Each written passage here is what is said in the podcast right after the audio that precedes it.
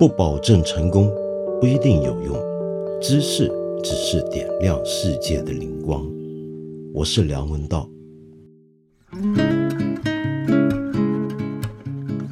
今天是礼拜五了，你累吗？我告诉你，我可累坏了。呃，我录这个节目的时候啊，是礼拜四的深夜，哦，其实也是礼拜五了，凌晨快三点了。哎呀，这这几天真累，怎么回事呢？这几天呢，我忙着要录一个新的视频节目，预告一下，是全新的一个节目。那这个节目呢，今天呢就跟两位嘉宾聊了几集，然后晚上呢就跟明天。要来参加这个节目的一位嘉宾吃饭，那明天要来做节目的这个嘉宾呢？哇，最近呢红透了，是学术界中的明星。那么明天那集呢？哇，真是神仙打架，就两个哲学界的名人啊同台演出，很厉害，很让人期待。那反正呢，晚上跟他吃完饭，那回到我住的饭店，对我又回到北京了。那么在北京的酒店里头就开始准备今天这个节目，然后明天一早又起来又要去做节目，你说我累不累？太累了。这时候我最想做的就是好好睡一觉，没办法呀，为什么呢？我要跟你说话呀，你看我是不是个话痨？这不能不想到最近大家最爱干的事儿，那是什么呢？那就是躺平 啊！也有朋友说我们能不能聊一聊躺平，我们就来聊躺平。这事儿最近很火，主要就是有一个前阵子贴吧有一个老哥叫做好心的旅行家，那么他写了一篇东西啊，这篇东西太火了，叫“躺平即是正义”。这哥们真厉害，他说什么？他说自个两年没干活了，都在玩，没觉得什么地方不对啊。那压力其实都是人家给的，你能够把他们甩到一边去，摆脱这种思维的强压，就没事儿。主要他能这么做，不是因为他有钱啊，不是因为他实现了什么财富自由，呃，独立自主，不不不不，他只是让自己的生活欲望压到最低的程度。那反正不用劳动，所以他一天就能吃两顿饭。哎，那不就跟我一样？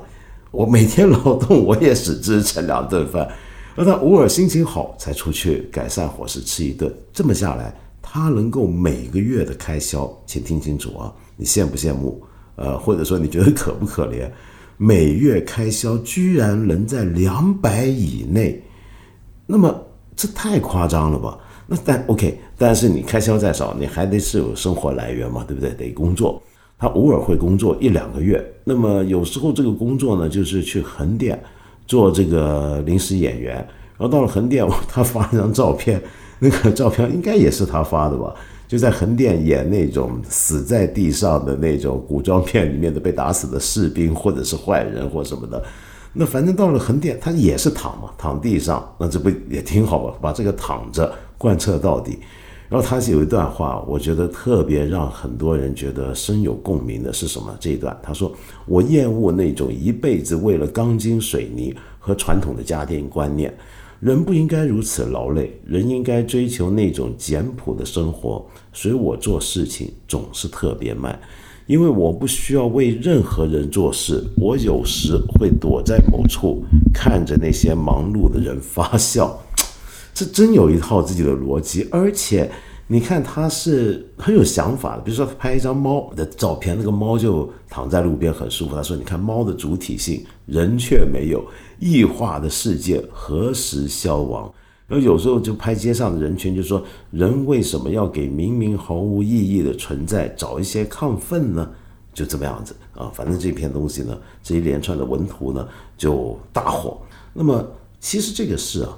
我们今天觉得它火也不奇怪，对不对？你觉得奇怪吗？我觉得不奇怪，这事儿马上就得到很多共鸣了。在豆瓣上头就有一个小组叫做“呃我的躺平哲学”，然后好多豆瓣上的一些的网友们都在分享自己的躺平心态、自己的躺平态度，呃，图文并茂，相当好看。你有空去看一看。我为什么不奇怪？很简单嘛，你想想看，我们过去几年经历过一些热词，你回想一下，一开始是讲丧，那么后来呢，就是讲佛系。你还记得几年前的佛系吗？好像才两年前吧，讲佛系青年。那么到了今年跟去年就开始讲摸鱼了。我们之前有一集节目我还讲摸鱼呢，对不对？好，那么终于达到了最高的境界，干脆躺平算了。我这真是降到最低最低处了，就已经把自己放得很卑微很卑微。我躺平算了，我斗不过这个世界，我躺下来算了。你爱来怎么啐我就怎么啐我吧。好，那么就这么一件事情啊。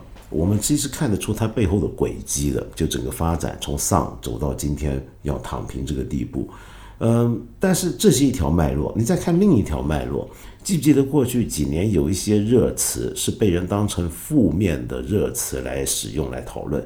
那最明显的就是前两年的九九六，对不对？这些东西是相辅相成的。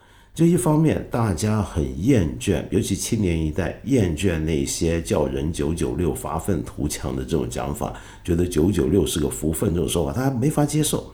另一方面，最近不是很多年轻人重新读毛选吗，对这个万恶的市场经济呢深恶痛绝，同时又有一帮呢，就是认为算了，我躺平算了。这些东西啊，全部结合起来看。你能够读到我们今天这个时代的一种的社会的气氛跟心态，它其实相当有脉络，甚至相当有逻辑。于是我们很多主流媒体呢就发表评论，谈论这个问题了，各种各样的评论批评。这些评论呢，我也都能理解。那么这些写这些评论、做这些评论的很多都是我的同代人啊，像我这五十来、五十开外的人。就很能理解，就我们这帮人小时候学的都是要奋斗向上、奋斗图强，那么国家有希望，世界有未来，你呢也的你的前景也是光明灿烂，我们都信这个，然后我们也奋斗，而且我这一代人好像也有一些人是得到了一些成果的，很老实交代，我觉得我也是一个既得利益者。我已经得到了我所谓个人奋斗的好处。虽然我以前也说过，我从来不觉得这是我个人比较努力，而是我运气好。我运气好，有的时候是个人周遭的环境的机遇，但更多时候，我真的认为我赶上了一代一辆时代快车。我这个时代给了我一个很好的机会，让我走到今天，不至于。呃，生活的太困厄，那其实是时代给我的，所以我很感恩这一点。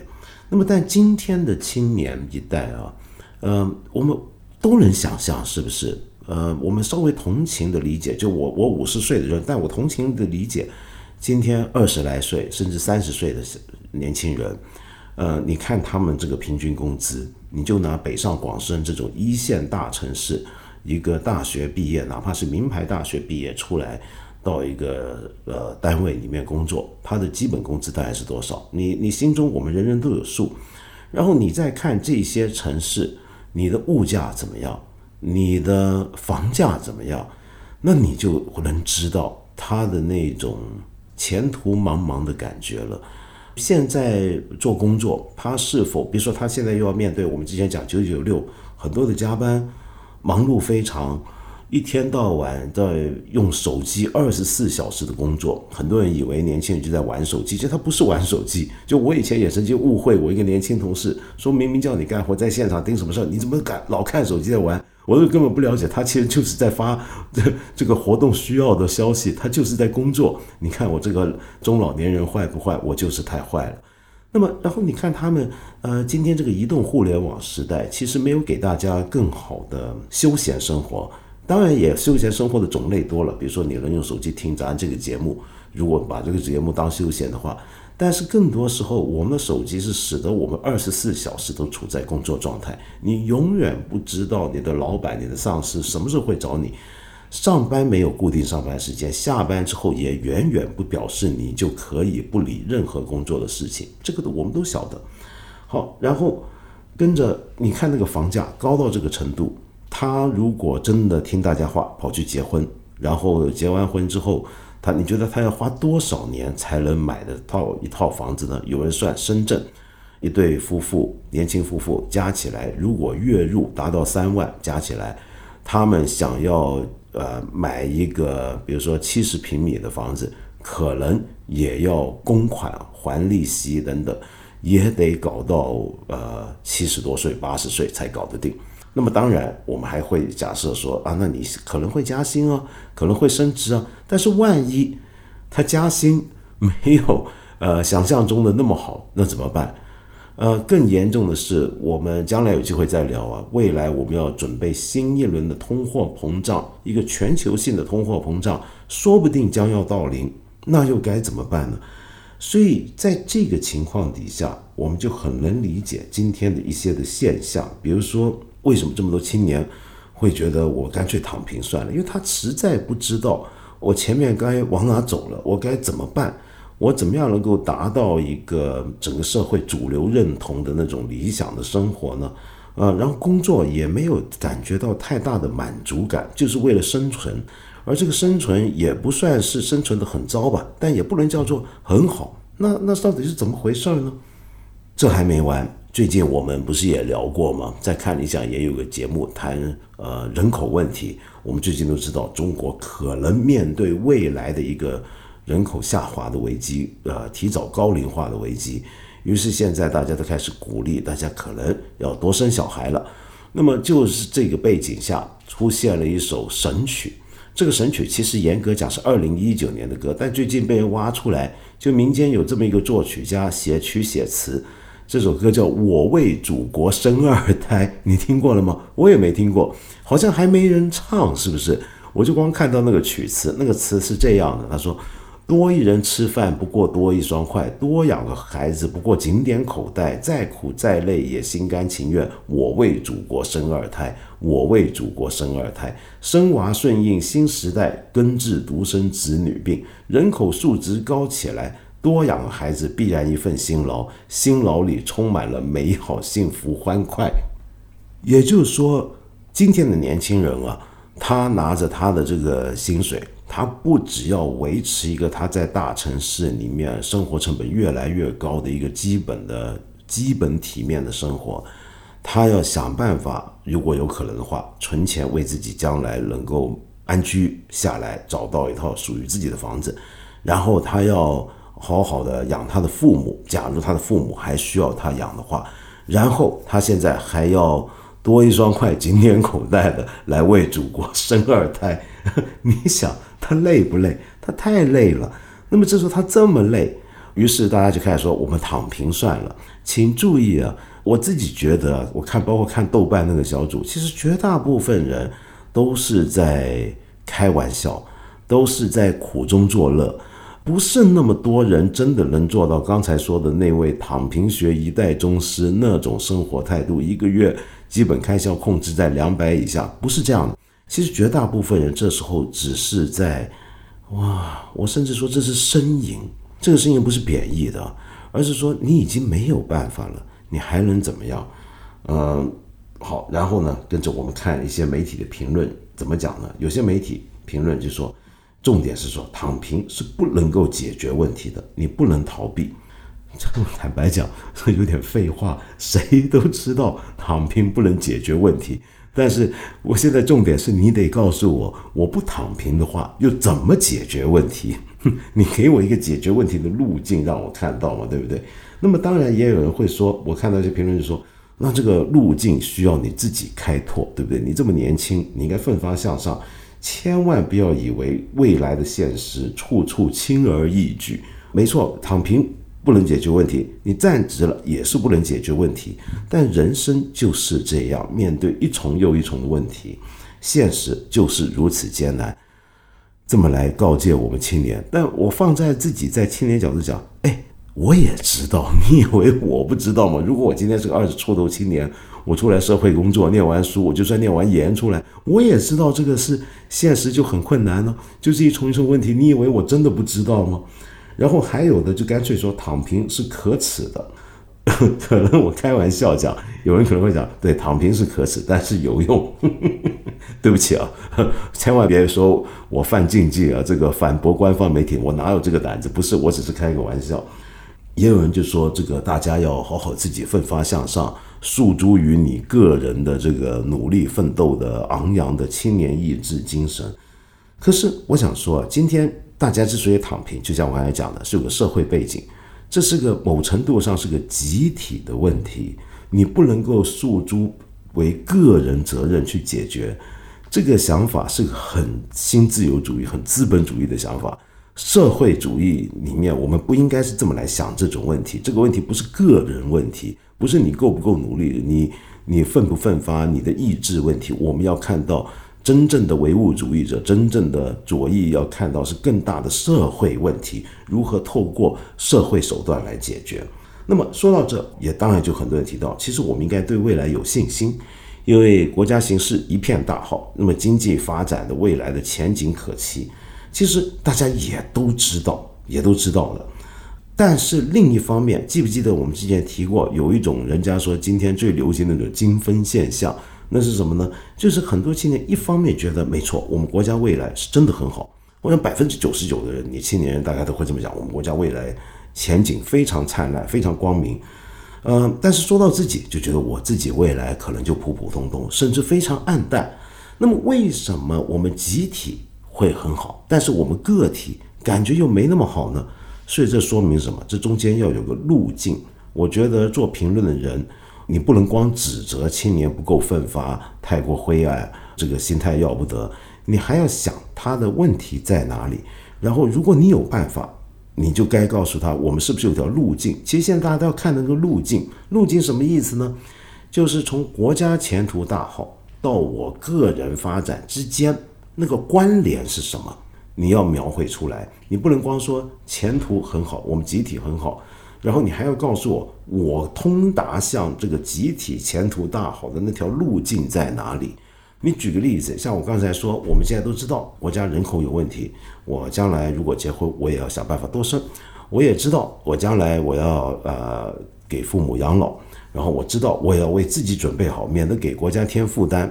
我将来我自己老了，我也得给自己做点打算，对不对？做点积蓄。比如说年轻人现在关心养老问题，就这个理由嘛。然后我还得关心这个我在城市里面如何生活，我该不该给自己买一套房子等等等等，这些全部都是问题。那这些问题你当然说是个体问题，但是我们也知道今天房价那么高，物价那么高，这并不是一个个体透过增加收入就能简单解决的事情。我们的经济增长，在我们都必须承认，国家也承认，我们的经济高度发展那个时代，某程度上已经到了一个拐点。我们不可能每年的 GDP 都像我们前几年那那样子，呃，甚至夸张到能够成双位数的一个进展。那那个时代已经过去了，今天的发展已经不是那个样子了。所以在这个时候，你要让我晓得。那个光明前景跟我之间是什么关系？否则的话，我们很容易就像什么呢？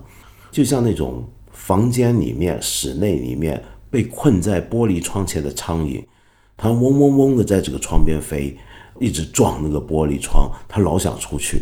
它前面那真是光明灿烂，窗外的世界一片明亮，但是它无路可去，它被这个窗挡住。它看到那个前景，但它去不了。那这个时候，当然媒体也会举出一些案例，就比如说告诉大家，啊，你看有多少人透过自己的奋发向上，然后改变了自己的生活，做出了多大的成就。这些名人传记、这些故事，其实我们也都知道，我们也都听过。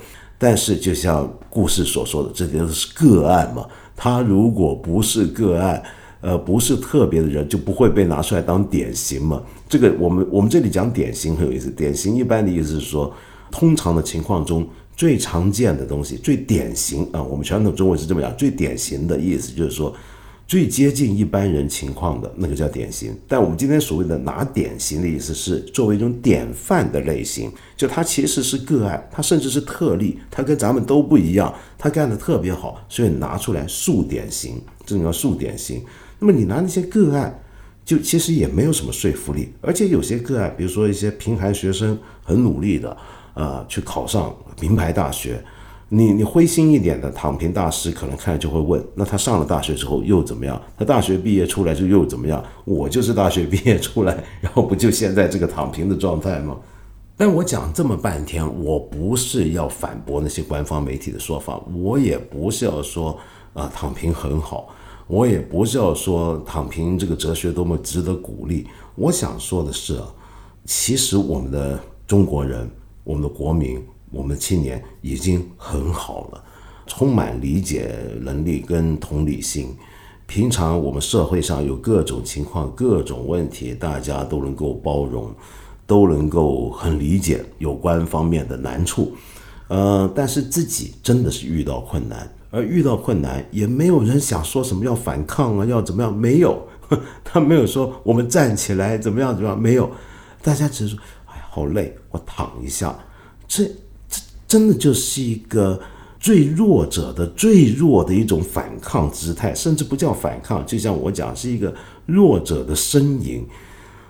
你就让他再呻吟一下嘛，好不好？不要 连呻吟都都不行，都说你这样子态度很可耻。唉，这让我想起来，我们之前介绍过一本书，你还记得？就是我讲过，有一个在德国很火的韩国裔的哲学家，叫韩炳哲。他有本书不是很受欢迎吗？主要就是那个书名，大家觉得很对味，又很薄，又是个哲学书，对吧？很容易看，那么大家又觉得很容易掌握里面的道理，叫做《倦怠社会》，所以它特别火。但这个《倦怠社会》里面呢，就曾经有一个讲法，我现在再引述一次啊。他说呢，生命原本是一种极为复杂的现象，如今也被简化为一种生命机能、生命效能。相应的负面后果是，攻击社会和积极社会导致了一种过度疲劳和倦怠。这一种精神状态是现代社会的典型特征。由于缺少否定性，因此过量的肯定性占据了统治地位。这种疾病不是免疫反应，由于免疫机制需要以他者的否定性为前提，它更多的是由过量的肯定性所致。无节制的追求效能提升，将导致心灵的梗阻。OK，这段话其实在讲什么呢？我简单说一下。呃，他描述的可不是我们中国，而是现代所有的市场经济化的这个全球化的情况底下，全世界各地都出现了一个情况。这个情况就是我们这个社会，它行为叫攻击社会。攻击就是你有功有成绩啊，是这个意这个攻击，意思就是。我们全部人都在给自己很大的压力，都在追求自己要完成些什么，要成就些什么，要表现些什么。而这种表现不只是工作的表现，甚至包括身体的表现。比如说，我们要去健身室，要努力的让自己的身材变得更好，或者如何，要努力的让自己的健康更好，要努力让自己工作更好。然后社会上呢，不光是我们中国，全世界很多时候在讲一种正能量。尽管他们不用这个词，这个正能量就是要求我们要更乐观、更快乐、更向上、更阳光。那么这就是他所说的过量的肯定性，也就过量的，我们用我们的话讲，就是正能量。当这种东西占据统治地位之后，我们就会被他逼迫的，就觉得呃心灵梗阻，特别特别疲惫。因为你一天到晚在奋发向上，你累不累？那你当然很累，是不是？那么当然，这本书啊，我以前也讲过吧？好像我说我当然我对这本书还是有些保留，比如说呃，具体一些学理上的讨论，我觉得不是那么精确。比如说他对啊法国大哲学家福柯的规训社会的讲法，他说规训社会呢，就是由医院、疯人院、监狱、营房和工厂所构成的。那么已经不再适用于当今的社会，当今社会取代的是另一种社会形态，由健身房、办公楼、银行、机场、购物中心和基因实验室构建。二十一世纪的社会不再是个规训社会，而是攻击社会。为什么？他说。那种规训社会里面流行的概念是那种监控社会，包含了过多的否定意义，而不是肯定意义的。他们强调是不允许，就像福柯的那个很经典的圆形监狱的那个比喻，就是所有的囚犯在那个监狱里面都总觉得自己是被监视的，因为中间那个那个呈环形中空的监狱设计的中间有个瞭望塔，那个瞭望塔呢？你是知道里面有人在看着你，不太肯定里面到底有多少人，是不是随时盯着你这边？那你就会感觉到有个眼睛永远看着你，你就会自己小心。那么这就是那个很有名的一个形象的一个比喻。可是我觉得这段话不准确的地方，是因为福柯讲的规训社会绝对不只是否定性的，而是主动性的，是生产性的。我觉得今天这个社会同样也是一种规训社会。就我们这个社会生产出一种主体状态，这个主体状态是使得我在自己在规训自己，这就让我自己也要积极向上，要奋发，要努力，要突破万难，呃，争取成就等等等等。这是我自己对自己的要求，没错，这好像是肯定的。但这种肯定其实也是种纪律，也是种规训。这个东西怎么来的呢？是在现代社会被生产出来的。我们人的这种主体是被产生的，而不是被压抑的，不是被否定的。而我这种谁在逼我自己做这些事儿呢？并不是有个很高的一个社会集体、一个权威逼我，是我自己逼我自己。但这个逼迫我自己的那个我，它是在我内部的另一个分裂的一个状态。我们的主体总是有另一个东西在逼我们成为主体，是这样的一个状态。哎呀，我讲的好像有点乱，没关系。我们今天这个节目呢，都说了很累，咱不讲太多的哲学。总而言之呢，就我们今天这个社会，不只是中国，都是一个过度疲惫、过度疲倦的社会。那就是因为我们都在努力的在要用肯定的方法来规定自己要做什么，要让自己成就什么。这为什么这本书《倦怠社会》能在很多个语文出版，而且都很火？就是因为全世界整代的青年，至少是青年吧，大概都感觉到了。类似的情况，这不独是中国。那么，所以我们今天不要简单说这是一个中国特殊情况，所以政府该怎么样怎么样，不是这样的。那也是当然，它画在具体的社会、具具体国家会有具体的呈现，也有自己具具体的一个独特的环境跟背景，使得它呈现不一样。它的问题根源可能也有些不同。嗯，那么面对这样的情况，我觉得我们光是说青年你还不够努力是不行的。因为你这么讲，只会让他更想躺平。好，今天节目就别那么长了，我还真疲倦，待会儿去躺平一下。那么，但是呢，我还是要先回应一些朋友的意见跟批评。那么，其中最重要就是有一些我上回说错话的地方啊，那要请大家原谅，我要出来好好更正一下。其中呢，就我上回提到了甘肃景泰越野马拉超级马拉松比赛的那个惨剧的事情。遇难者死的那一天是二十二号，那么我上回是说错话，说是好像是二十三号。然后呢，同时呢，也有一位朋友啊，这位朋友呢叫做青枯痛秦胡同，我这个对不起，我大家不会拼。您说到上回呢，我说到 CP 三，就是在那个那个比赛的中间的其中一个打卡站，第三打卡站 CP 三 Checking Point Three。我说当地的工作人员早一点的时候已经撤退了，原来也是错的。那么因为你指出了，根据现场摄影师及新闻调查，CP 三工作人员并没有撤退，而是沿途往回寻找参赛人员，请弄清楚再说。很抱歉。那么后面也有人就说了，对，而且他们还引到了二三个到达这里的参赛者。我不知道我是在哪看到这个消息，说其中有检查站，而且就是说 CP 三这个打卡站是有人走了。会不会是不同波次的运动员错过的关系呢？我不太敢肯定，但很感激您指出这个问题啊。那么上一回呢，我们谈这个事情，就我才发现，我看我们留言才发现，原来我们节目有不少跑友在听，然后大家都有很多的分享，让我学到了很多东西，而且大家的那种感受啊，但是很多人都很难过，当然当然非常难过，跟我一样。我都能够体会得到。那么，如果大家感兴趣，可以回去呃 A P P 上面去看这些朋友的留言。我就只选一个朋友的雨天女朋友来讲，因为这个话也让我很感动。你说参加这样比赛的大多数人都不是有钱人，和大多数是所谓的中产阶级或以下，因为跑这样的比赛是需要体力的，是需要提前开始自律锻炼的，所以大多数人不是一心扑在工作上。甚至是对平时一周五天日复一日的反抗，啊，你看，这是躺平的另一个另一个表现，就不是躺平，而是积极跑步。呃，就我个人观点，作为一个狂热、纯粹、严肃的越野跑者，跑越野赛的人，大家一起站到起点的时候，我们不分贫富、阶级、性别，是因为发自内心的热爱。五十 km、六十二 km、七十 km、一百、一百六十八、三百三十八百，我们一路跑下来是信念了。然后也有一些朋友啊提到，我们上回讲过一点的关于袁隆平先生的去世，我要再补充了。我个人是真的特别尊敬袁先生的。不只是我们已经看到的主流媒体常讲那些讲法、那些消息，而且还因为，我觉得他真的是一个科学家无国界精神的一个代表人物。当然，我们都知道袁先生做的这个，我们今天大部分吃的稻米，并不多数都是袁先生当年培育的这个品种。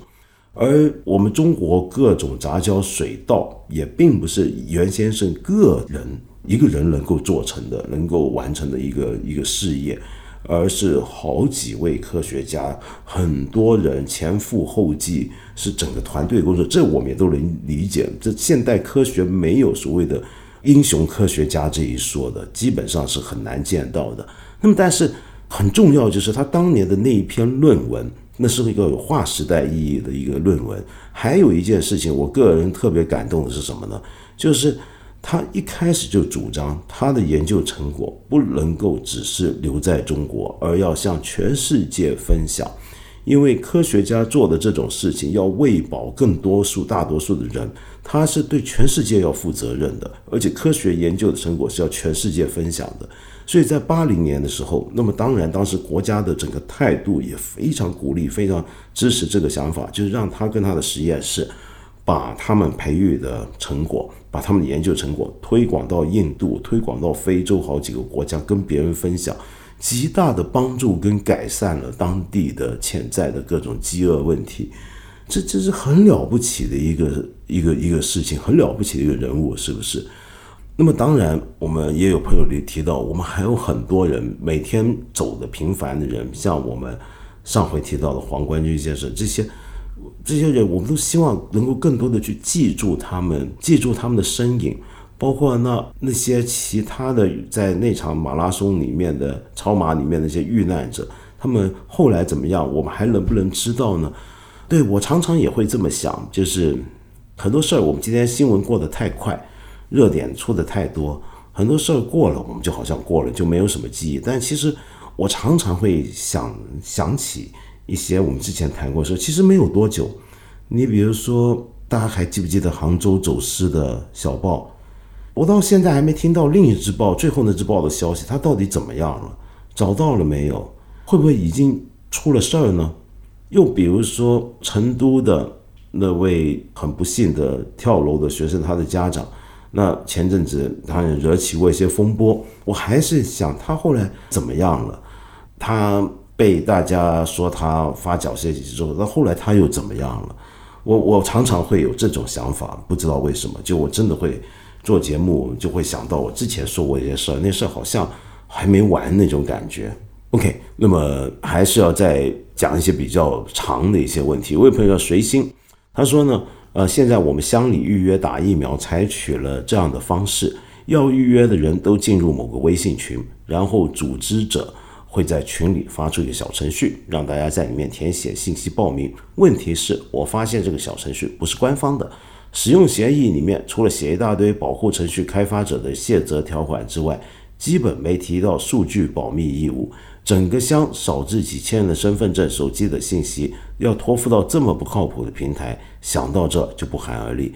于是，在群里说了这个问题，结果马上就有人回复：科技发达，没有隐私。还有人说，如果你有疑虑，就别报名了，退群吧。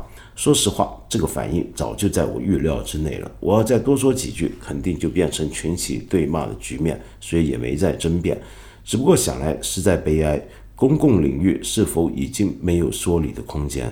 大家的信息安全真的微不足道吗？为何组织者仅为了工作方便就要大家承受不必受的风险？从利益上来说，我和大家都是一条船上的。为何只提一件事关大家共同利益的常识性的问题，就会让某些人认为我在搞事，恨不得把我给踢了呢？呃，随心，我觉得你关心这个问题是非常好的。事实上，今天政府也很关心我们的呃隐私问题，对不对？比如说现在惩治一些互联网公司，都是因为跟这个问题有关。所以，我们的数据保密是非常重要的事情。我觉得我很赞成你提这个问题是非常好的。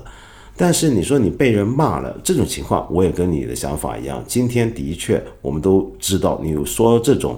疑虑出来，你对现在要一起要干的一件事，你提出些不同的想法，一定要遭骂，一定要被怀疑的。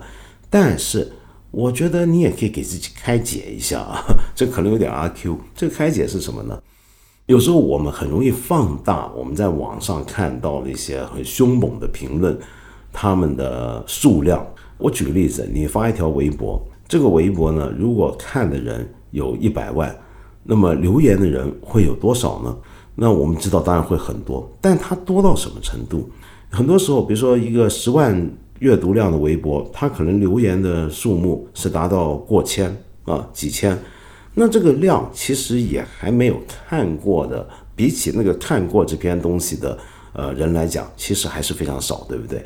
然后我们再看那一千多个留言里面，几千个留言里面，很凶猛的要骂你的，又占了多少呢？又少了下去，对不对？然后我们还要再想，我刚才讲这个比例啊，是个挺互联网里面常见的比例，就是你听了一个东西，看了东西，愿意留言的人，其实只占整个节目的。听众、观众，整篇文章、整个帖的、整个微博的其中一小部分而已。而在某些平台上，啊，那有些平台像八分这种，我们节目这种下面的留言，很多时候大家在分享。那么，但是有一些平台下面大家不是分享，是在表态的。而那种表态的分享里面，或者表态留言里面呢，是什么样的情况？你会想留言？你愿意花时间、花成本来做这件事儿呢？那就是因为你有很强烈的一个表达冲动。而那种表达冲动，在至少在微博或者某些您说的这种群里面，那种表达冲动，通常就是他有强烈的情绪，最强烈的情绪一般就是不是爱就是恨，通常恨那个情绪更强烈，更容易推动他要写一些东西。所以你从这个角度看，你大概说啊，那其实你不是被几千你是同乡几千人骂了，对不对？也就几个人说这个，这几个人在那个你一乡里面的几千人的几分之几呢？我不知道这么想是不是太过阿 Q 了呢？好，还有位朋友叫令令，你说呢？每天晚上睡前呢，不听我的声音睡不着啊，又是一个把我 这个节目当催眠节目的朋友。他说，所以你推荐了给好几个失眠的朋友。那今天呢？但你不用听这个节目，因为呃，你你可能就要听这个节目，因为有个让你失眠的事儿。你说你是个被严重的英严重内卷的英语老师，考了好多年的室内编制都没有考上。但最近几年长沙市说是为了改变中小学教育的男女比例严重失调，提升学校的阳刚之气，分男女岗招教师，然后每年男生进面试的成绩都非常低。今年甚至有个区有个男生四分进了面试，让我感觉好生气啊，而且很滑稽。我们读这么多书，这么努力有什么用？还不如人家是个男生。另你说的这件事情，我也看到这个报道，但是我到现在还没搞清楚这个事儿的来龙去脉。好像当地政府也还没出来有些什么解释跟回答。但我的确很关心这个事儿，我们再关注一下。那么看看有更多消息，有机会我们再聊。不过我这事儿倒让我想起来，就，呃，请注意，我不是黑长沙，也不是黑湖南，我真的就是。很容易就联想到湖南十来年前一件事儿，那时候我们做电视节目还讲过，就好像哪个湖南哪个地方招考公务员，然后就强调就女性考公务员，它的其中一个标准叫双乳对称，当时成为一个社会热点，我们都被我们骂了一通。那么后来当然也就道歉说回去。那么现在您说这个问题，其实也是当然没那个那个那么夸张，但一样也是很严重的一个问题。那我希望有一个得到更好的一个解释或怎么样，我们再留意一下好不好？好，那么呃，对我们这个节目是个催眠节目，我今天就要让大家睡不着。或许这么讲吧，你要躺平，对不对？礼拜五晚上，那躺平也不光是睡啊，我躺在那也挺无聊的，我得干点什么东西吧。我给你听一首适合躺平状态下听得很无聊的歌。这首歌是两三年几年前的了，二零一七年的时候就鸡年那年特别火，特别火。那个视频呢是被大家留这个弹幕弹爆了，我很推荐你去看看那个 MV 视频啊。这个歌呢叫《小鸡公鸡》，这是什么歌呢？就是唱有一个日本人用英文唱的一首歌啊。这个日本人叫做石井健雄。我们之前介绍一首日文歌，但这回这个人他唱的是英文歌。那他呢？这个歌讲的是什么呢？就是面对一个忍者是坏人，要去抢劫干坏事儿，然后呢，他就来运用大自然的力量来维护正义。他怎么维护正义呢？就他把他手上抱着一头小鸡，一飞出去就变成了一个小鸡斗士或小鸡超人几下就把那个坏人干跑了。整首歌就这玩意儿，就 Chicken Attack，小鸡攻击，非常无聊，但是又很好听，很洗脑。那这个人啊，很值得介绍。这个石井健雄是少有的一个在国际上有出了名的日本的约德尔歌手。约德尔是什么呢？就 u d e l。我觉得你大概听过，但可能不知道这种唱歌的方法叫约德尔。那是一种唱歌的唱腔，一种特殊的唱法。这种唱法怎么唱呢？它能够大跨度的做一个音阶的转移。然后唱歌呢，是用在胸声、头声之间来回非常高速的那么来跳动，什么意思呢？就这样简单讲，我们唱歌是可以用头声，也可以用胸声的，就你的共鸣发生在哪里。我们用头的话，那就平常我们说的假音。一般来讲，如果我们用胸来共鸣唱出一些声音，那就平常我们说的真音啊，你的真声。那么平常我们唱歌，你要不就头声，要不就胸声。当然，我们也会从胸声往上越唱越高，唱到头声去，唱到假声。但是那个过渡啊，一般都是比较平顺的，就不会太快。但是约德尔这种唱法呢，是会让你一瞬间从胸声到头声，头声在一瞬间降到这个胸声，而且来回极短时间内来回好多遍，那么实现了一种在。很急促的一个时间内去做一个高夸，就夸夸好几度的音阶那样的一种唱法。那么这种唱法呢，呃，其实全世界各地都有，但是它在阿尔卑斯山脉周边发展出一套很成熟的一套体系，那就包括了就德国、奥地利跟瑞士。所以这三个国家的人都在争论，到底是谁发明的这个东西。其实你可以说是整个地区的人一起发明的。那个唱法是怎么来的呢？当然也有故事啊，说的就是阿尔卑斯山区不是很多人放牛放羊、牧牛牧羊吗？就是那些牧民啊，他在远山召唤自己放出去的这些牲口，回来吧，回来吧。然后就或者是呃，隔得远远的山头，跟隔壁的呃村民唱歌，是不是唱山歌什么？是这种环境下发展出来一种独特唱腔，这很有意思啊！全世界的牧民，你比如说我们熟悉的蒙古人，也都有一些属于牧民的独特唱腔。据说原来是为了要呼喊牛羊的，对不对？他这个也是。那这种唱腔叫约德尔，这是一种很欧陆、很德语世界的一种唱腔啊。然后呢，这个石井健雄是个日本人吧，还是个老头？呃，也不能说老头嘛，有大爷，一九四七年生。他从小呢就比较内向，就比较害羞，但是他就听歌听到了这个约德尔唱片，他就特别喜欢，特别开心，特别感动，然后就想去学，然后呢就自学啊，听唱片自学，学到一个程度，就是居然念完大学就在日本人演唱的地步。那后来他觉得怕这个不够正宗，又跑到了呃德语世界去学。然后他一去没多久，半年的时间，他就跑到苏黎世，就瑞士的苏黎世的酒吧里面去演唱这个，结果被注意到，被谁注意到？就有约德尔之王之称的一个德国著名的约德尔歌手，这个约德尔是民俗歌曲啊，就就民谣一类的歌曲，那个人叫做 Franz Lang，就哎收他为徒，于是他就在德国住下来，成为德国的约德尔歌手，后来成大名。就今天在德语世界是没人不知道这人物的，就是一个他们管他叫日本约德尔，这么来称呼他。这个日本人跑来唱这个，然后后来他也在德国住下来，娶了个德国太太。那么，然后这个人呢，年岁虽然也不小啊，但是还是带着一种很喜欢玩闹的心情。那么几年前呢，曾经有一首歌，那是哦，也不叫几年前，九三年的歌，叫《New BB Handy》，New BB Handy。那首歌呢，就大量的扮演鸡叫的声音，就以鸡为主题来唱歌。不知道为什么特别喜欢鸡，大概这个缘故，那个被美国一对很搞笑的音乐兄弟注意到，那个兄弟就 Gregory Brothers，就格雷戈里兄弟。这对如果你听美国音乐，你有可能听过这两兄弟他们一家人搞的音乐啊，就一些特别闹、特别搞笑、特别古怪的音乐。然后他们就跟他合作，写了这首《小鸡公鸡》。那么今天礼拜五晚，大家躺着来听听看。これを返せ。さもないと後悔するぞ。お前一人に一体何ができる誰が一人だと言った Oh, oh. You should know that a man with the power of nature can bring you to the end of your life. And you should know by my stride and the look in my eyes that you are about to be massively forced to give up.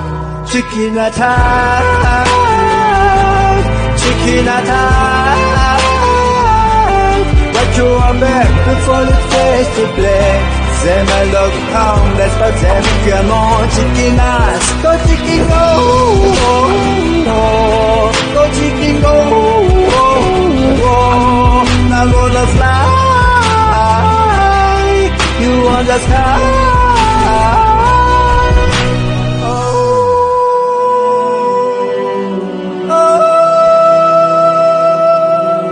With the power of nature, you are never alone, and you can't live alone, a man. Every beast, every tree, follow me to the end, and you're about to be massively Chicken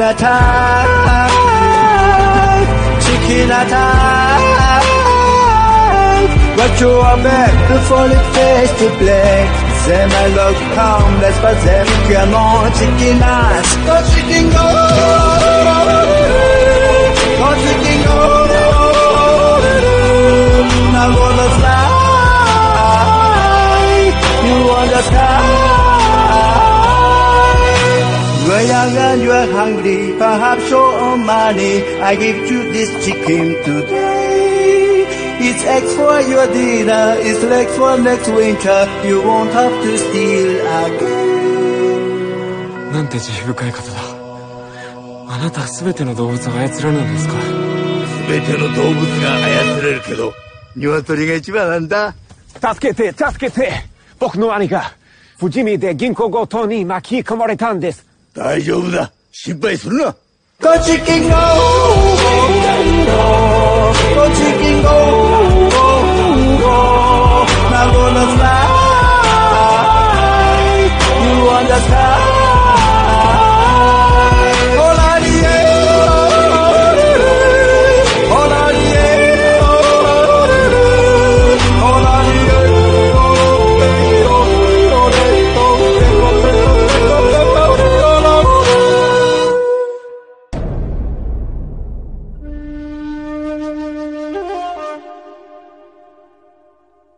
Attack, chicken attack. But you are back before it fades to black. C'est ma love come, laisse pas aimer que mon chicken ass. Go chicken go, go chicken go. Now gonna fly, you on the.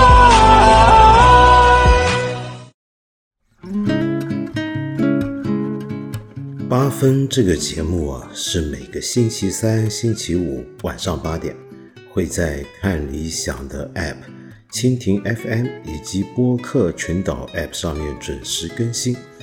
很欢迎你留言给我，给我各种你的意见、你的批评、你的指教。先说到这了，我们下期再说吧。